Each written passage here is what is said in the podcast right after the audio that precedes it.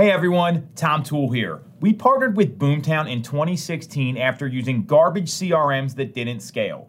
Since then, our team went from selling just under 100 homes a year and are now pacing over 700 home sales this year.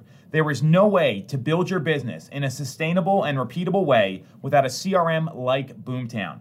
To check out Boomtown and see how you can score $750 in free digital advertising, visit boomtownroi.com slash 5am call. That's boomtownroi.com slash 5am call. Good morning, East Coast 5 a.m. This is Pat Kenny calling in from sunny South Florida for this week's edition of Paturday. Today is Saturday, July the 30th, the last official Saturday of the month of July. I do hope everyone did have an awesome, awesome week. Able to tune in some of the great calls from Lisa and Jason. If you did miss any of those calls, please, as I do every week, I urge you and encourage you to check out the SoundCloud and or wherever else you listen to your podcasts. And while you're there, you can do a quick review. Also, maybe share it. Also, while you're there, head on over to Instagram, follow the new Instagram, Insta, uh, 5 a.m. call underscore, and give us a like and spread the word. Just spread the word a little. There was some awesome stuff in this week's calls, as there is every week. But one of the things that really started to get my attention a little bit was listening to Lisa talk about, you know, being happy and 80-20, and, and those things you start to kind of things that we've heard, right? Lots of things that you've heard, and, and you know, especially speaking solely for myself, I guess, uh, you're we're gonna have a lot of similar uh, ideas and similar things that we start to hear over and over. Um, just have to be reinforced sometimes, right? We we forget or we lose track that sometimes, you know, the process will get you there as long as you just trust it and you follow your way through it, and just make sure that you're not wandering aimlessly off somewhere, right? But you know, trusting said process. And there's some things that I've discovered over time and, and have made notes of and you know, kind of recap a little on sometimes you lose your way a little, right? And sometimes you're not necessarily uh, invested or, or you start to lose a little bit of faith in that process, right? And I think there's some principles that, you know, you can apply to kind of reinforce that, hey, listen, this is going to work.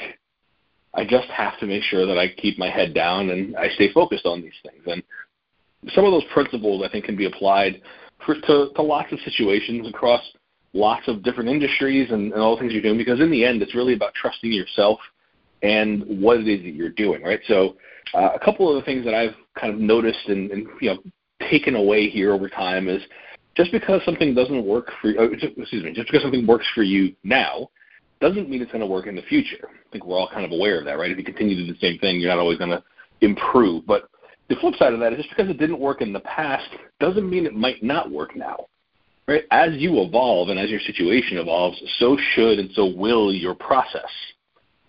There is no power that is, I think, greater than understanding that pain and failure is a part of that process.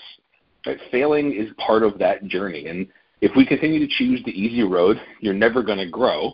It just keeps you at mediocrity. It's not about avoiding the struggle. It's about developing the ability to thrive in it part of embracing our process is understanding that no matter how focused you are or how hard you work, you simply cannot force how fast those results came. I've actually done an entire call about not being able to control time. You have to manage your emotions as those things unfold. And when your results aren't lining up with expectations, focus on the things you can control. We've talked about that in so, many different iterations. Uh, it could be its own subsection of the 5 a.m. call. Uh, have the courage to pursue your dreams, even though the future is uncertain. Use your purpose, your passion, and follow that process to make sure it lights your way. Don't waste time worrying about what other people are thinking or doing. That is going to be one of the fastest ways to derail any of your own success going forward. My personal favorite I did not write this. I found this many, many months ago and have kind of kept it with me uh, in one degree or another, whether it's on a background on an iPhone or just on a post it note. If you're going to set high goals for yourself, you have to consider the lifestyle it's going to require to achieve that goal. You can't commit to the destination if you're not willing to commit to the process required to get you there. if you're going to set high goals for yourself, you have to consider the lifestyle it's going to require to achieve that goal. Sometimes it can be misleading to just look at the goal and the result without appreciating the journey that it's going to take to get there. Because in reality, the journey is the hard part. That's the dirt. That's the grind. That's the work. And that's what you're going to do. That's why you're here at 5 a.m. on a Saturday morning. And that's what's going to make you successful in the long run. But sometimes, I appreciate, we all have those tests of faith where you go, man, is this really working? Is this really worth it? I assure you, I assure you, that if you're willing to put in the work, you will get the results. Have an absolutely awesome Saturday. Have a wonderful rest of your weekend, and we'll see you back here Monday morning, live at 5.